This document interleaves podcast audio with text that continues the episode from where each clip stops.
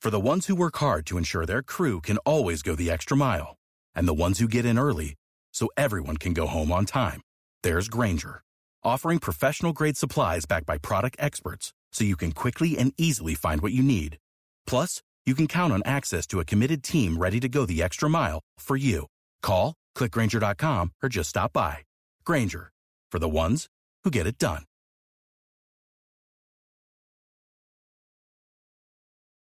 Peacock streaming the biggest live events from Super Bowl 56 to complete coverage of the Winter Olympics. It's all the unbelievable sports to love. Sign up now at peacocktv.com. Mirror man, mirror man, you twist and turn my mind until I Good morning and welcome to a fresh batch of Arsenal opinion. I have got Matt Candela on the line. Hi, Pete. I've got Aash on the line. Oh, hi. Guys, um, we're uh, we're back on another podcast, reunited together, reunited in yet more Arsenal misery. Um, another poor result of the weekend, more pressure on Unai Emery. Stories coming from everywhere that he is a dead man walking. Uh, guys, uh, like top line Southampton, what the hell happened there?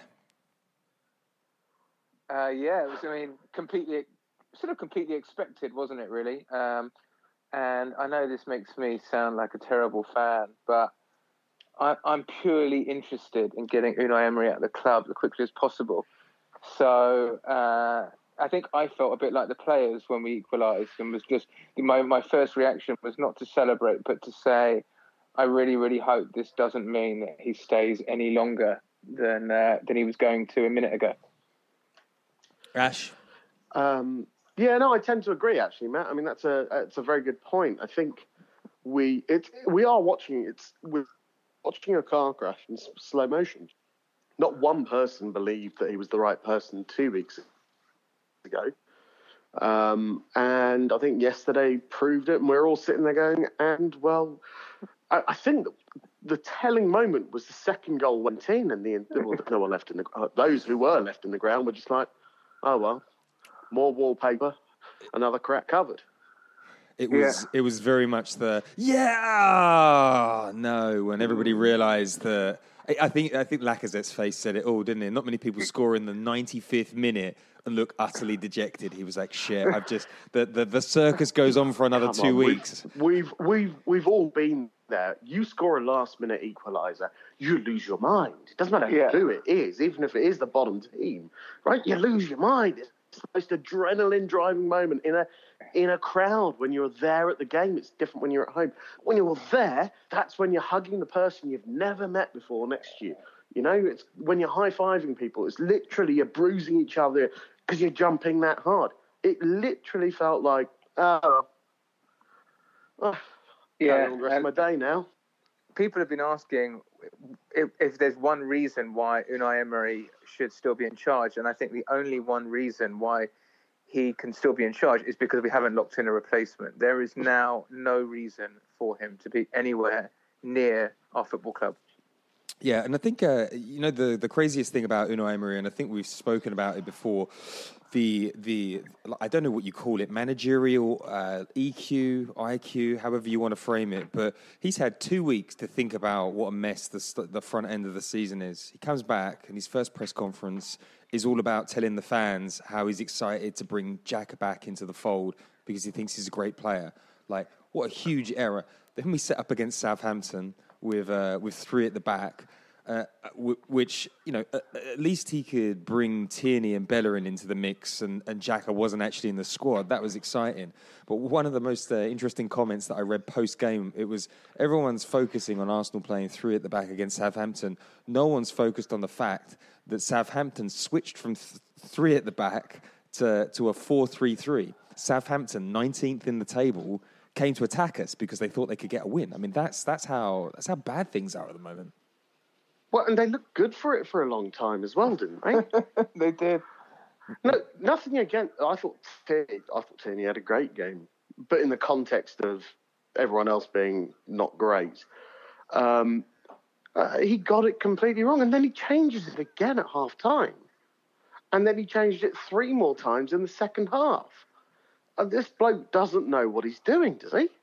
No, and I, I think the other thing, uh, the other challenge that he's having, Aash, is um, you know we we speak about downing tools, and I think a lot of people are like, well, downing tools literally means William Gallas sitting on the halfway line. But all it takes is 5% for those players to switch off. And I think you saw it. There was a moment in the game where uh, Torreira was tracking back and he was jockeying. And um, I can't remember which Southampton player it is, but the Southampton player cut inside and Torreira jogged to, to, to cover the, the, the shot. And, and, and a shot was ripped off. And it's like there were lots of moments in that game that just reminded you that the players aren't switched on, particularly for the totally. for the first goal. Yeah. When that that quick free kick, it is Sunday League play to the whistle. Half the team. Uh, ran to the referee. And, uh, do you know who the worst one was in all of that? Actually, I've, you watch it back in slow mo and all that kind of stuff. Just watch David Luiz's behaviour in that. I mean, he's he's barely interested, sort of jogging back, not even turning around when it goes in. I'm not blaming him as an individual, but I think it's symptomatic of the wider problem in the in the team. And he's someone new who should be slightly more energetic to, to you know, I've got to prove myself to the club, the fans, the manager, the people that have bought me. And, you know, you can't fault him for trying. He's definitely fucked up a few times. Uh, I think these guys the don't know what they're doing. Yeah, I think one of the things about David Luiz is the really scary thing, I think, is how he's arrived at this club and the dynamics that now exist in the sense of we've got the super agents who are just using us to give players one last deal before they retire. We've got players who are arriving not based on merit. We've got uh, the mix up in the whole hierarchy. And I was saying to someone the other day, I was saying, the thing that's depressing is we don't have one person within the club who we think could turn this round.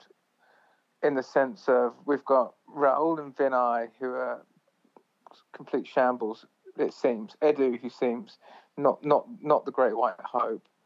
Uh, well, I don't think he's empowered. This is the whole thing. I think everyone's ex- expecting Edu to be the man in charge. He's not. He is.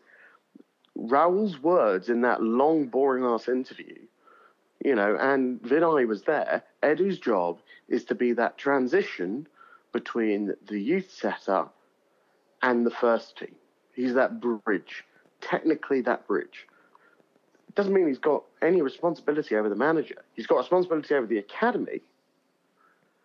But I don't well, think it is Edu. I think it's quite a lot of speculation at the moment, isn't it? Because we are about to see in the next few weeks uh, how much influence Edu has over the setup. I mean, if we if we hire in a hack, one would have to assume that it's through the the contacts network of Raul. If we hire in somebody a bit more progressive, then maybe eh, like Edu is working with people like Per Mertesacker um, behind the scenes to envision a better Arsenal. But certainly for the minute, it's not looking um, it's not looking particularly good.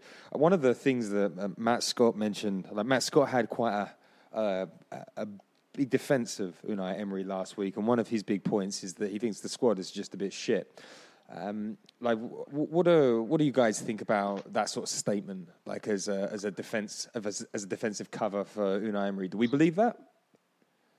They should have more than enough um, to to beat Southampton, who are 19th, obviously. So um, it's really difficult to tell. We're going to have to wait and see what the new manager can get out of them. I mean, Nicolas Pepe is a great example. Is he a top quality player who can thrive in the Premier League um, and and rediscover the form of last year? Because right now he wouldn't even get into our academy team. He looks completely shot to me. He looks like a league League Cup player. So um, that moment in the in when he when he squared to Özil instead of going for goal shows how how how shot his confidence is. So I don't know whether we've got a good squad anymore. I, I thought we had at the beginning of the season before we started, but right now um, there's there's a lot of question marks about it. I've got. I mean, I think that's quite an interesting uh, perspective. I don't think we have a bad squad of players, and I think your your kind of opening gambit there, Matt, which where you said these players should be, you know, big enough and good enough to take it by the scruff of the neck and kind of get on with it. I think how much he's kind of neutralized the leadership within that by this five captains, the vote. I mean, I don't want to go over old crap again, but I think he may have actually just turned them into individual robots because I don't think any of these players about. I mean, how did Mesut Ozil go from scoring 25 goals in all competitions two years ago, plus the three million assists, to this? It didn't happen because. I mean, we can talk about his illness and Sean. There's a few things, but he didn't stop being a good footballer. Um, he just, you know, he might train a bit like that. I think I think he manages them all to be it the data or be it them all being individual and some, you know, one unit of something without managing the characters. Someone like a Pepe probably needs an arm around the shoulder. I mean, actually, he had a great shot later on in that game.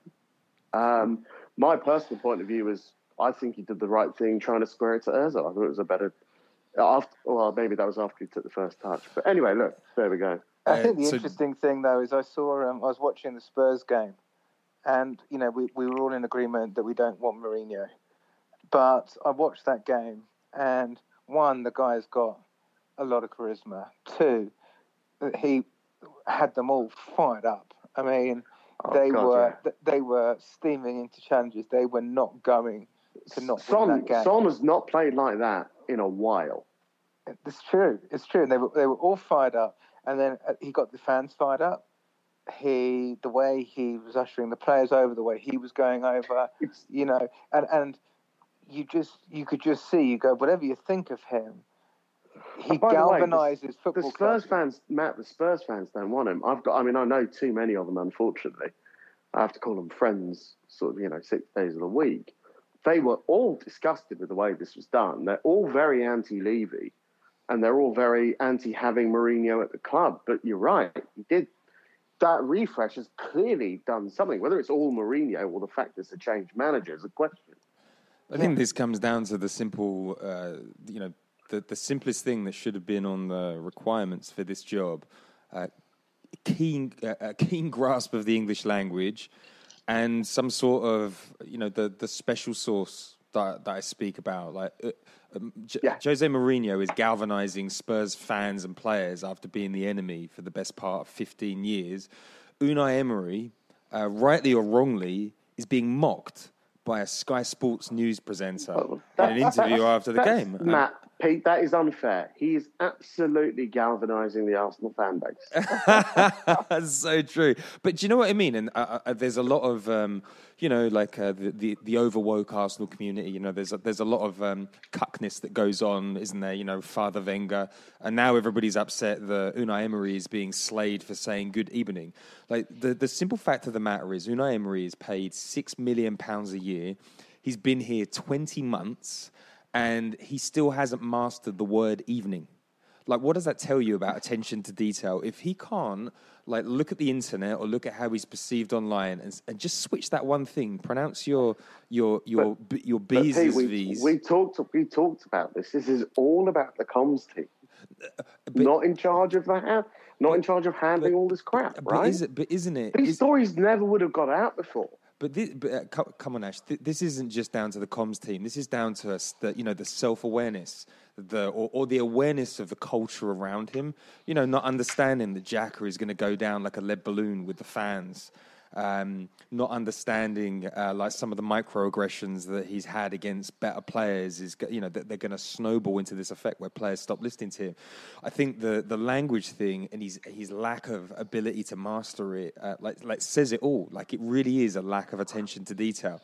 I've got two I've got two cousins um, who are who are uh, I think living in Belgium now. Anyway, they they have mastered Spanish to a level where they can talk to uh, my girlfriend on the phone fluently, uh, like impeccably. They've mastered it inside a year because they want to go to South America and likely meet girls who speak Spanish because that's that's whatever their flavor is. But you know, like if if if, if two if two guys uh, like who work in a trade can master Spanish through the apps inside a year, somebody that's paid six million pounds a year to be at one of the biggest clubs in the world can surely have a better understanding of something which is essential to his job. But he doesn't. And like that, I think that that Sky Sports interview was a disgrace. I think it came across as bullying. But ultimately, if a Sky Sports news presenter can bully the manager, what's going on behind the scenes? Where, where, Well, one he got, question- one well, we said question this had- last week. He got bullied by Brendan Rodgers uh, in TV, and you know, the mind games. Every manager's at him.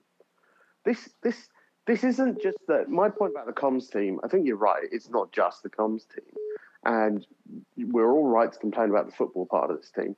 I think it's the complete implosion of the club, right? Because it's it's we can sit here and talk about the manager, but the manager's being facilitated by everyone else above him, apart from a couple of people who are there, kind of in this kind of these horrible titular titles. Sir Chips Keswick felt so terrible he wanted to resign.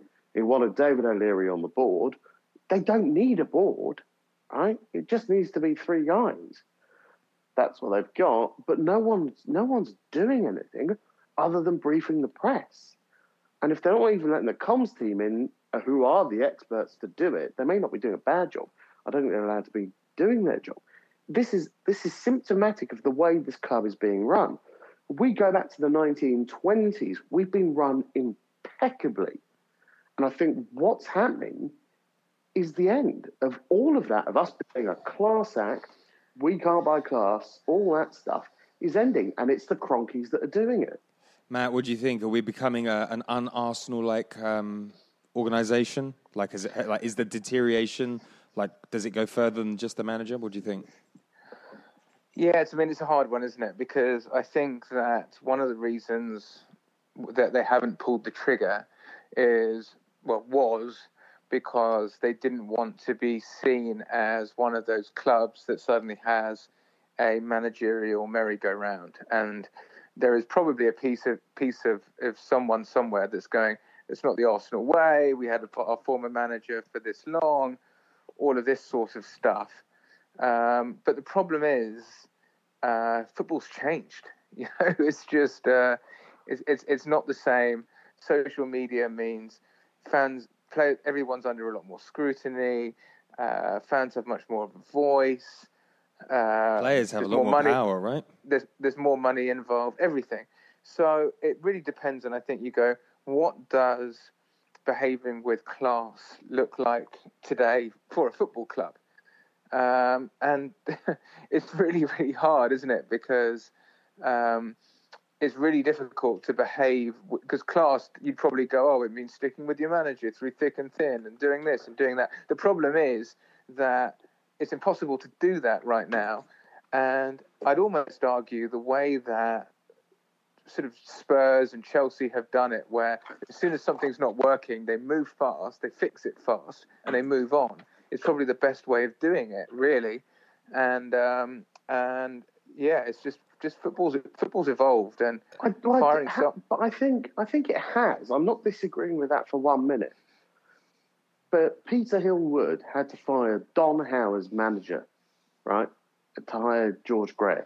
It's about my first real memory of of being an Arsenal fan. I was about 11 years old. Don Howe, who shares my birthday and grew up, well, lived where I grew up anyway, um, for many, many years. And this is someone that has, has been a legend at two clubs, right? So that happened. But by the way, Don Howe got the job because Terry Neill got fired. He was, uh, you know, someone we we actually stole from Spurs. He was our guy, and we got him back. And by the way, the quality of the football right now is about where Terry Neill was. Don Howe, by the way, was felt so slighted by the club at the time, but he came back. Right? He actually came back, and that's the Arsenal way. Doesn't mean you don't make tough decisions. We fired Bruce Rioch. yeah, Yeah, We thir- fi- and look, we did. 5th. maybe Right. Unai Emery will come back. Maybe we should invite it back. But the um, uh, But you know what I mean? There are there are all these things that say you're right. I think we're blighted by the Wenger years, right? And we are, and we got blinded. But it has been under the current ownership that that's all changed. Prior to that, we have made pragmatic decisions when they needed to be made, right? We really have. I think I, I, And it's just that, you know, fan bases change because people have, people are younger, new people come along. Not that many people are old gits like me that can remember the shit that I'm talking about. But, you know, there are all these things. We, we've had, you can do these things with class. You really can. Yeah, I, I also think the um, the reality of football now is that like the, the, the two to three year tenure of a manager seems to be about standard now. You know, even the classiest clubs in Europe struggle to hold onto their managers beyond three seasons these days. And when you start to look at it like that, um, and uh, actually, the most successful clubs don't tend to hold on to managers longer um, than three seasons. So, is having a long-term manager desirable nowadays? Um, is it? Well, as a club that's just come out of having a long-term manager that went on for 10 years too long, that was 20 years. Yeah, well, I think it's the wrong thing. Yeah, and uh, it's, I, I, think the the thing with the, the, the the tenure of manager is that if you can see progress happening year after year, then you can you can justify holding on to uh, a coach. But I think that we're in this situation now where Raul is like, let's just let him see it out just for the sake of it. It's like the like uh, like the the time that you get afforded as a manager is predicated on some sort of progress along the way, and I don't think that we're seeing that. So I think it's pretty clear um, from all of the news surrounding the club at the moment that regardless of what. Um, what Raul is trying to lead to the press. He's a he knows the Unai Emery is a dead man walking. I think the body language of the manager looks completely shot. Um, so uh, there are a few stories emerging that, uh, that look interesting for various reasons. So, in the second part of the podcast, um, which we're just going to roll straight into, I wanted to talk about um, the potential um, upsides and downsides of the various names. The hottest name on the merry-go-round of managers, um, one that's slightly controversial, is um, Pochettino. Uh, the Spurs manager unceremoniously fired um, in the week and replaced by uh, Mourinho, which I think is a, a great thing for Arsenal long term. But he lives in North London. He's got a son that was a sports scientist at Spurs, just quit with his dad. Um, his other son is an under 23 winger that's doing really well for them at the moment. His family life is obviously based in London he's a uh, great probably manager. Essex. Probably Essex. Probably, yeah. But so he's, he's he's based in London. Arsenal fans, I think Arsenal fans quite like him. Let's be honest, and uh, it, it, it makes sense for a lot of reasons. Do we think this is a massive pipe dream, or could anybody see Pochettino suiting up for the Arsenal? Matt, what do you think? I think it's a pipe dream. I just can't see it happening. I think he has said in the past I mean, I think he said he wouldn't manage Barcelona because of his love of Espanyol. Um, and I think he was quoted as saying, uh, "I'd rather be a I'd rather be a farmer than, than manage Arsenal." Seems seems uh, seems slightly aggressive, but uh, yeah, what's yeah. wrong with farming? Yeah, uh, I still listen so, to the Archers. So I, I can't I can't I can't really see it happening. The only the only piece of it that could make it happen, I think, is if he felt so slighted that he wanted revenge in some way. But I don't think that's a good starting point for any relationship. So uh, I think it's I don't I think it's a nothing story. So no from you then. No from me. Yeah. Aash, what do you think? Uh, unemotionally on paper, you'd have to consider him. The only reason uh, I think we've disliked him and them so much is because he genuinely worried us and he pro- he's proven us right, right? I mean, he got rid of St Totteringham's Day. We haven't had one of those in a while. Um, but I do think it's a pipe dream. Um, I think I think the revenge thing is is something that is real. I do think he really does feel slighted by them. Uh, well, not by them. I think by Levy, and I think that's the thing. But it's a bit like George going to their place back in the day, right? I mean, it didn't really achieve much other than their last trophy, I suppose. Uh, yeah, you're talking about George, the, the last person to win a trophy at Spurs. That George. yeah, that George. Um, I, I look. I think it's interesting he's in the mix. I think he's destined for United. I think. Um, I think it would be only be good to prove a, prove a point to those fuckers. But if that's the only reason we're doing it, that's not good enough. Um, so yeah, there we go. I think would be foolish not to not to inquire. Inter- not to not to interview him. I mean, if he t- the worst thing would be is if we said we're interested and then he turned us the fuck down.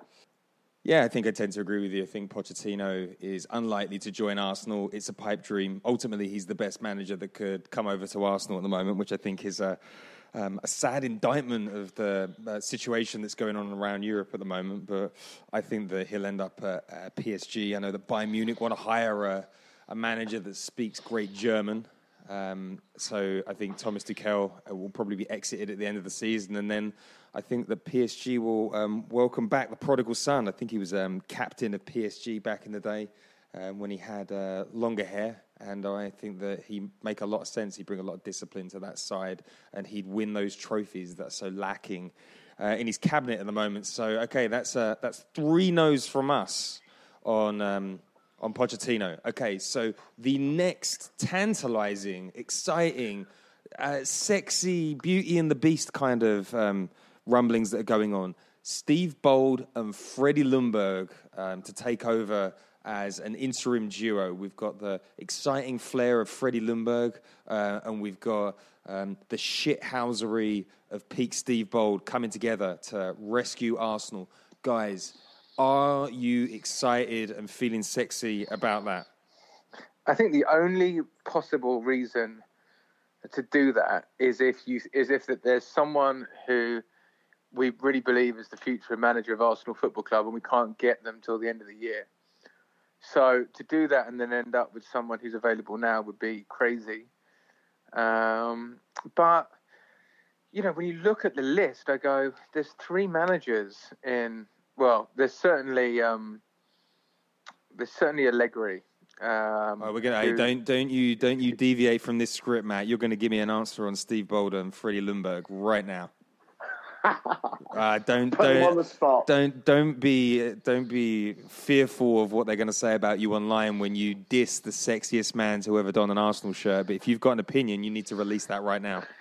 No, I was, I was, I was excited about Freddie um, uh, taking over at, one point, but I'm sort of like, if, if there's Pochettino and Allegri who are out of work and could be available, let's just go and get one of those in. And the thing about getting Freddie in is, re- realistically, it's, uh, it's, it, we're just wasting half a season. You know, um, I don't see him as a future manager of Arsenal Football Club, um, unless, of course, everything is all about Arteta and Arteta out of his loyalty to Pep would not leave halfway through the season, uh, which could be could be could be something. But uh, let's be honest, uh, Freddie and Freddie and Boldy, uh, lovely guys, legends, both of them, but they are not they're not the future.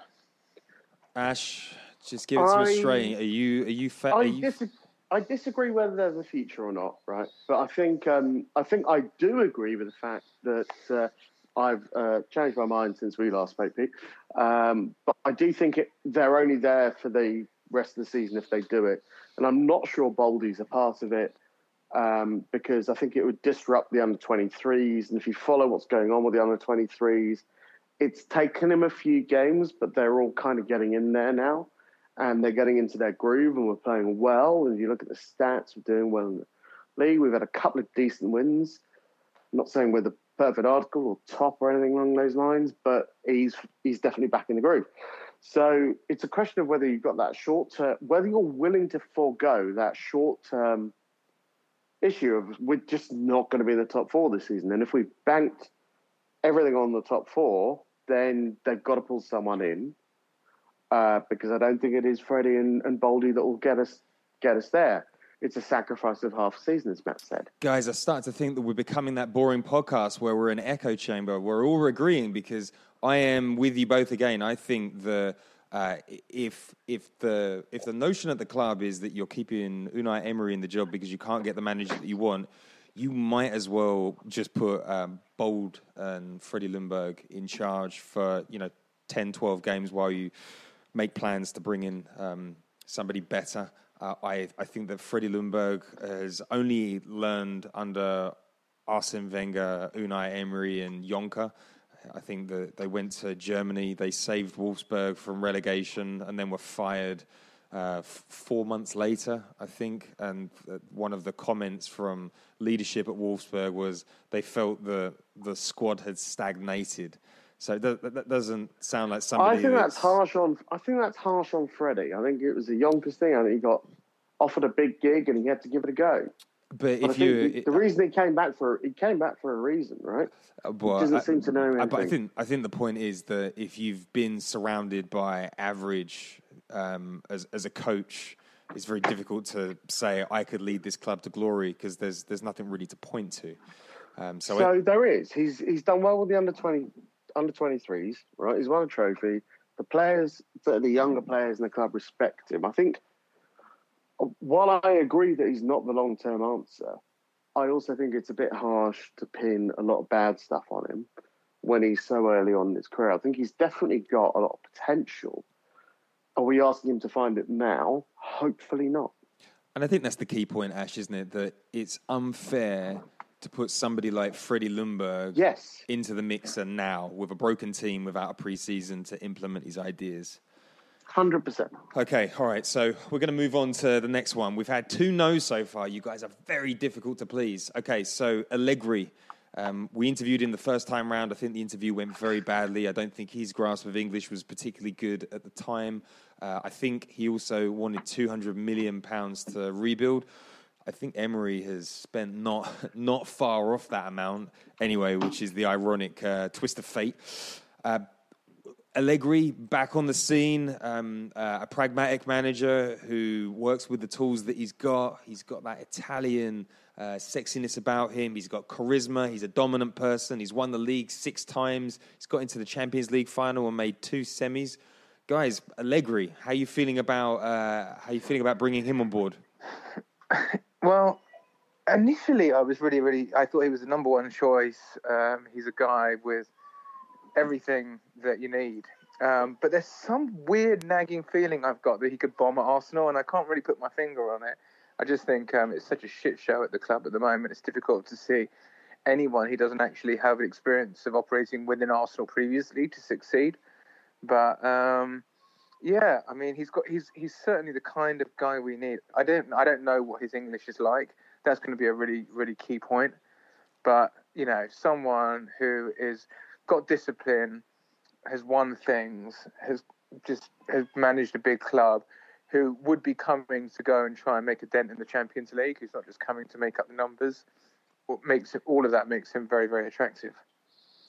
Aash, what are we saying? Are you are you are you are you Something- seduced by the Italian? So I was definitely, and I think between us privately, we've all said over a period of time, not you know in the last three four months. I'm talking about the last three four years. Yes, he would be interesting. Of course, you'd take him. I think I'm somewhere.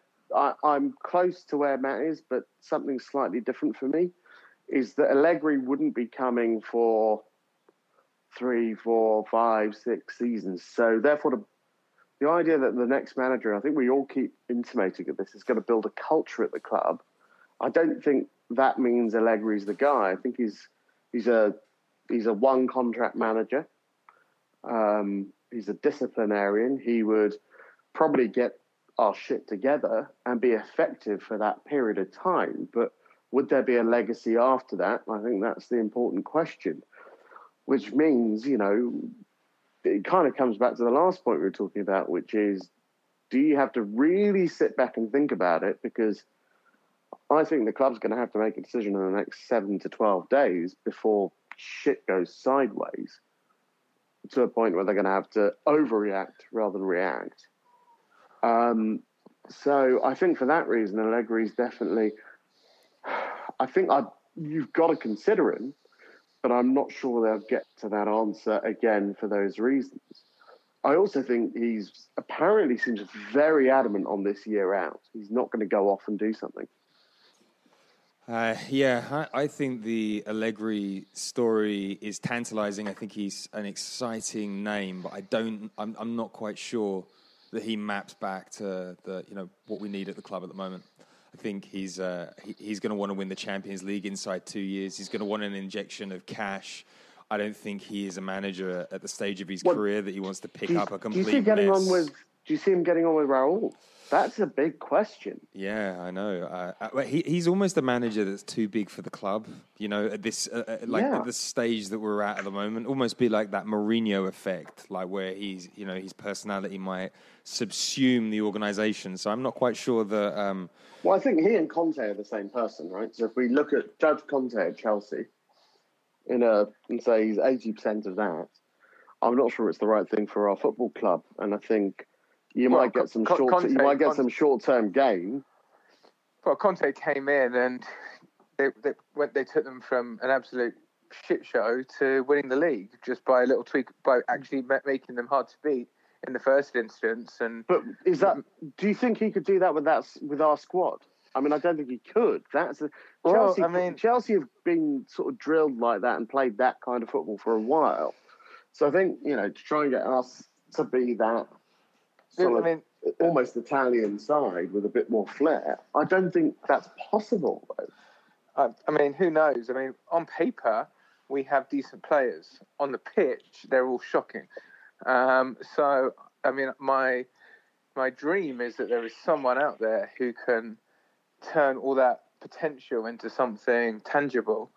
Uh, and if anyone can, then then he can. And it feels like, you know, we're, So we're, it sounds like it sounds like the question is: Are we willing to forego the rest of this season?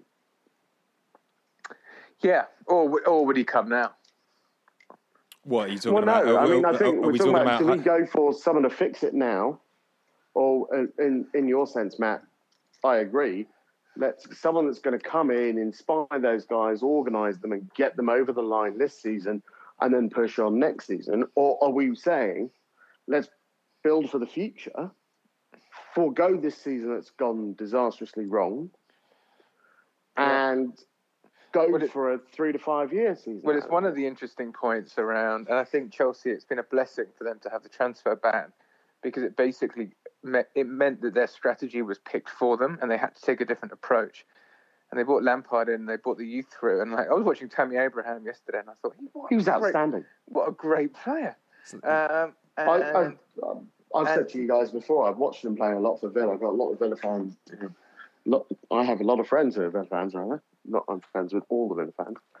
Um, but the um, he's a phenomenal player. But the players they're putting around him, he Yeah. can't but score. I know, and so, but but you know that's, and it really depends on what our overall strategy as a club is.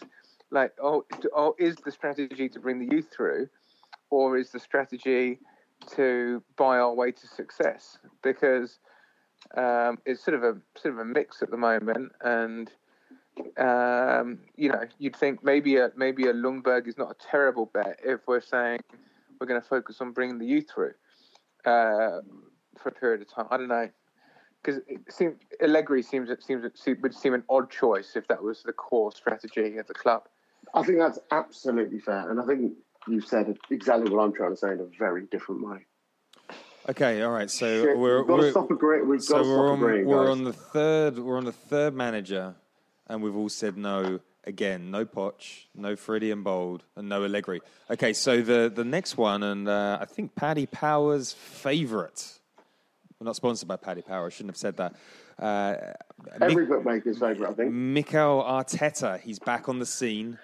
Uh, we've obviously done extensive interviews with him um, in the past. Um, his stock has only risen at Manchester City. And uh, what, do we, what do we think? How are we feeling about, um, about my man, Mikel Arteta? I think it's time to go for it, isn't it?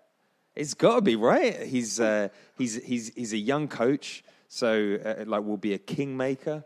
Um, he'll be bringing some of that Manchester City IP over to Arsenal. He's got um, like a like a like a pretty good record now of like training up players. He turned Fabian Delph into a uh, a passable player in the Manchester City squad, like playing at left back. I think uh, he's widely credited for Raheem Sterling's development.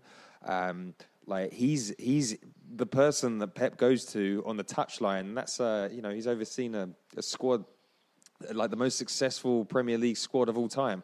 Why wouldn't we want a bit of that uh, at Arsenal? And I think the other notable thing is West Ham are going to fire Pellegrini. Uh, I think that Marco Silva is done at Everton and Pep, uh, and I think Arteta will have uh, people that are interested uh, in his services. And you could say that's his level, or he could go there, do a brilliant job, and especially with Everton because they spend a serious amount of money uh, in the Premier League. Like he could, he could be the next big thing in management. He's got a tie to Arsenal. Wouldn't we want to give it a go? So he's got a tie to Everton, and let's be very clear, we're the same level as them. We really are in terms of spend, the types of players, and all that kind of stuff. Come on, we're Um, better than Everton. We're better than Everton. I know. I'm just, I'm just saying, I'm just making more noise, Matt. No, look, I've, I've changed my mind on Mikel. I've always, I've had a little bit of a doubt about it, and uh, something this week massively changed my mind. And you're both going to laugh at me for it, and so is everyone else. But it's not my audience. It's yours. Um, but I was actually reading uh, Eddie Jones's book, which only came out on Friday. The England rugby coach, the Aussie, and he spent a lot of time with Pep. Um, and rugby is a very territorial, positional sport, and that's what really matters and the way he articulates the things that Pep talked to him about, how you switch that around the rugby team. I think we need. I think we need Mikel. I think we need him whether he's in charge or a number two, and I think we need someone to punch these fuckers into into submission and discipline a lot of them so I'll give you, I'll give, I'll give you guys some intel on Arteta. I was, um, I was told when I when I was doing the big push for Arteta two seasons ago, somebody, um, somebody very close to um, the action told me that Arteta was not a pleasant character um, back in the day when he was at Arsenal. He held everybody to a very high standard. Uh, and could be quite unpleasant in the way that he operated at times. So I think this fear that Arteta is going to be some sort of walkover is completely misguided. And I think if you read about the way, or you watch the Manchester City documentary, Pep Guardiola does not hire people that are shrinking violets, and I certainly don't think you're going to get that from Arteta. I, I don't think it's because I think he's a walkover, by the way. I think he needs a hard bastard around him because I want him to be 150% focused on coaching those players. I think he, I think having to manage them. I think he needs experience, doesn't he? He needs experience around him. Sense? He needs like a, yeah, he need, he needs like a, a, a Tito Vilanova or something, right? He like like yeah. Pep had somebody older who'd you know been around for a little bit longer, or or uh, or maybe well, maybe not. To Arsene's, let's go back to Arsene's downfall. He had the same coaching staff everywhere for 30, 25 to thirty years. Ferguson had Carlos Queiroz. He had Steve McClaren. He had you know, some old what was his like Phil? No, it wasn't Phil Neal. It was Phil someone. But you know, Eddie Mike Kidd, Phelan. Mike Phelan. Mike Phelan. Yeah. But there was someone different all the time to challenge him and to beat those. And obviously, Ferguson was the disciplinarian in that, and the other guys were doing the coach. You need that dynamic. You've got to have a good cop and a bad cop. And my point about Mikel is if he's learned under Pep, we need the good cop in him, right? The bad cop is an easier game to play without the talent or the technical know how than the good one is. So when you look at that from a dynamic perspective, that's where I'm coming at it from. And maybe we need Patrick Vieira and Mikel Arteta. I don't know. Oh, now you're talking. Yeah, that would be immense. I, I think the I think the reality of uh, of the whole situation with Unai Emery is even if Unai Emery was you know putting on peak whatever his vision of football is, it wouldn't be exciting. And I think the easiest way to galvanize Arsenal fans is bring in somebody that is going to bring an exciting brand of football into the mix. Yep. Number one, um, tell the fans look, we're gonna we don't have the money to compete with Manchester City or Liverpool, at least not for the next few years. So we're going to grow our players. So if we have to let Lacazette and Aubameyang go in the summer, we're going to bring in exciting young players that are powerful, technically gifted, uh, and smart. You know, like a bit like uh, Gabriel. You know, that, that's the sort of player that we should have. And then we're going to create, uh, I mean, maybe not Dortmund this season, but, you know, like Dortmund under Tuchel uh, an, an, exciting brand of, of, mesmeric football. We're going to grow our own talent, and then we're going to sell the odd Dembele for 150 million, and then we're going to build into what Liverpool became. Because just remember, like when Klopp took over at Liverpool, he had people like Jordan Ibe in his squad. and Christian Benteke. I think people are completely reimagining the absolute mess that he got into and the I, improvement that just brilliant coaching did for that Liverpool side. So if, if Klopp can do I, that. But Pete, I don't think we're that far off. I really don't. I don't think we are where Liverpool was when Klopp took over. I think we're much think further we're, ahead. I think we've. I think we've got much further. I think we are. I think you know we've definitely got players that are good enough to get us not top four, top three. I think we've got. But a, it's like, I think we have a compelling. I think squad. it's like we've been saying though. It's like, is this a good team or is it not a good team? Because these are the players who are playing week in week out and can't even muster more than a couple of shots against Southampton. I know the confidence has gone, but you know, I think there's there's there's another line of thinking which says, um, how do we do a clear out? culturally there's something wrong in the club. It's rotten to the core. Let's ship off some players. We can get we can still get some money for. Let's build a team. Maybe Martinelli up front, Nketiah, uh, Willock. Build the team around those types of player, a bit like Lampard has done. Get rid of the likes of Luiz and you know sell one of the Lacazette and Aubameyang. Uh, and and try and evolve the team into something fresh because uh, if that's what you got to do, do we accept that Laka and Oba are going to go? I think One that, of them. I think that you've got to sell Oba this summer. If there's a 50 million pound bid or a 60 million pound bid coming in from Barcelona, you've got to sell a guy who's hitting 30 that's got a game built around. Uh, Well, I think pace, I right? think if you get the right manager in that shows him, he'll he'll do a one year extension pending whatever it is. I think you've. I, I think the future is in a player like Gabriel, like somebody that's willing to press. Right, well, I know, will still take that. it's like a- but I still think we need someone that's going to score 30 goals in a season for the next two years. Otherwise, we're fucked. Even if we're rebuilding. I'm excited, Aash. We should have got Mourinho, shouldn't we? No, don't No, think like that. no, no, don't no, say no. that. Don't say that. So, But I do uh, think an Arteta or a, and I do think Poch could do it. I can't believe that we're we're all in agreement that Arteta is the future, and we're going to get very excited by him. It's going to be a three year plan. Uh, he's going to bring some uh, some sauce back to the dugout. He's going to bring a, a better hairstyle, better brand of football, and uh, a more cohesive vision of where we want to go. I think it could be very exciting. So I, one the final, big- the big one final question- question: Would he go halfway through the season? I think, I think- for the I don't Arsenal think that's job, an issue. Yeah, I think Yeah, I for think the he would. Arsenal job, surely, right? I mean, And I think, given the Van Bronckhorst conversation we had a couple of weeks ago, I think he definitely would. The real question is, does he have a backroom staff? And is he all right with Freddie being around? I uh, That's I, that's a bigger question, I right? Think, I think the bigger question is how do Arsenal get him round the negotiation table?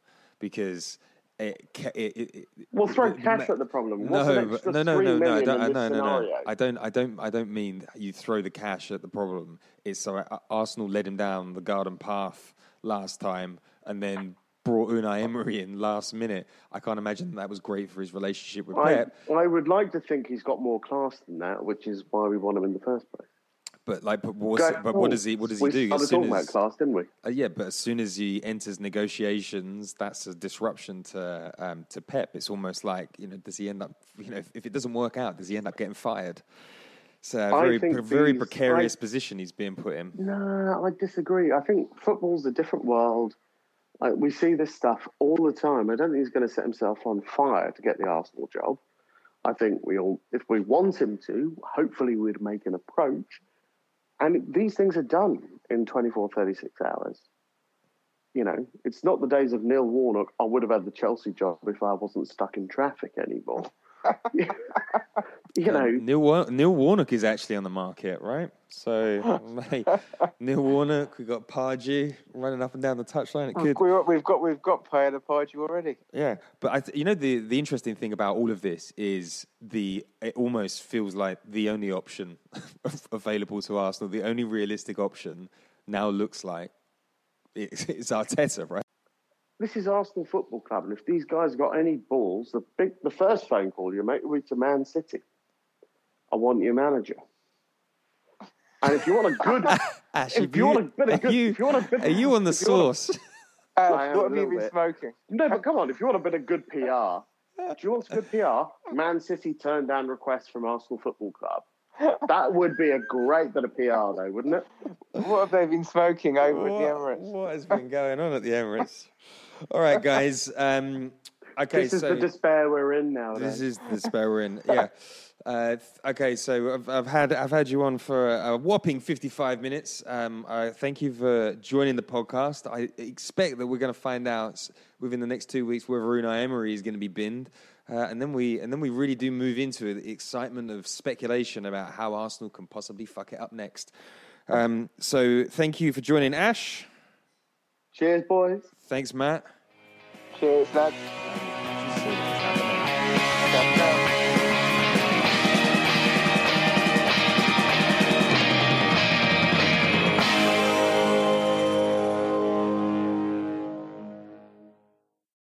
Get right to the romance and find the way to wow this Valentine's with 1-800-Flowers.com. From classic roses and bouquets to decadent chocolate covered berries, gourmet treats, and more. Surprise your Valentine with 1-800-Flowers.com. Right now, get the 18 stem Enchanted Rose Medley for $39.99 or upgrade to 24 red roses for $10 more. Go to 1-800-Flowers.com slash tune in. That's 1-800-Flowers.com slash tune in.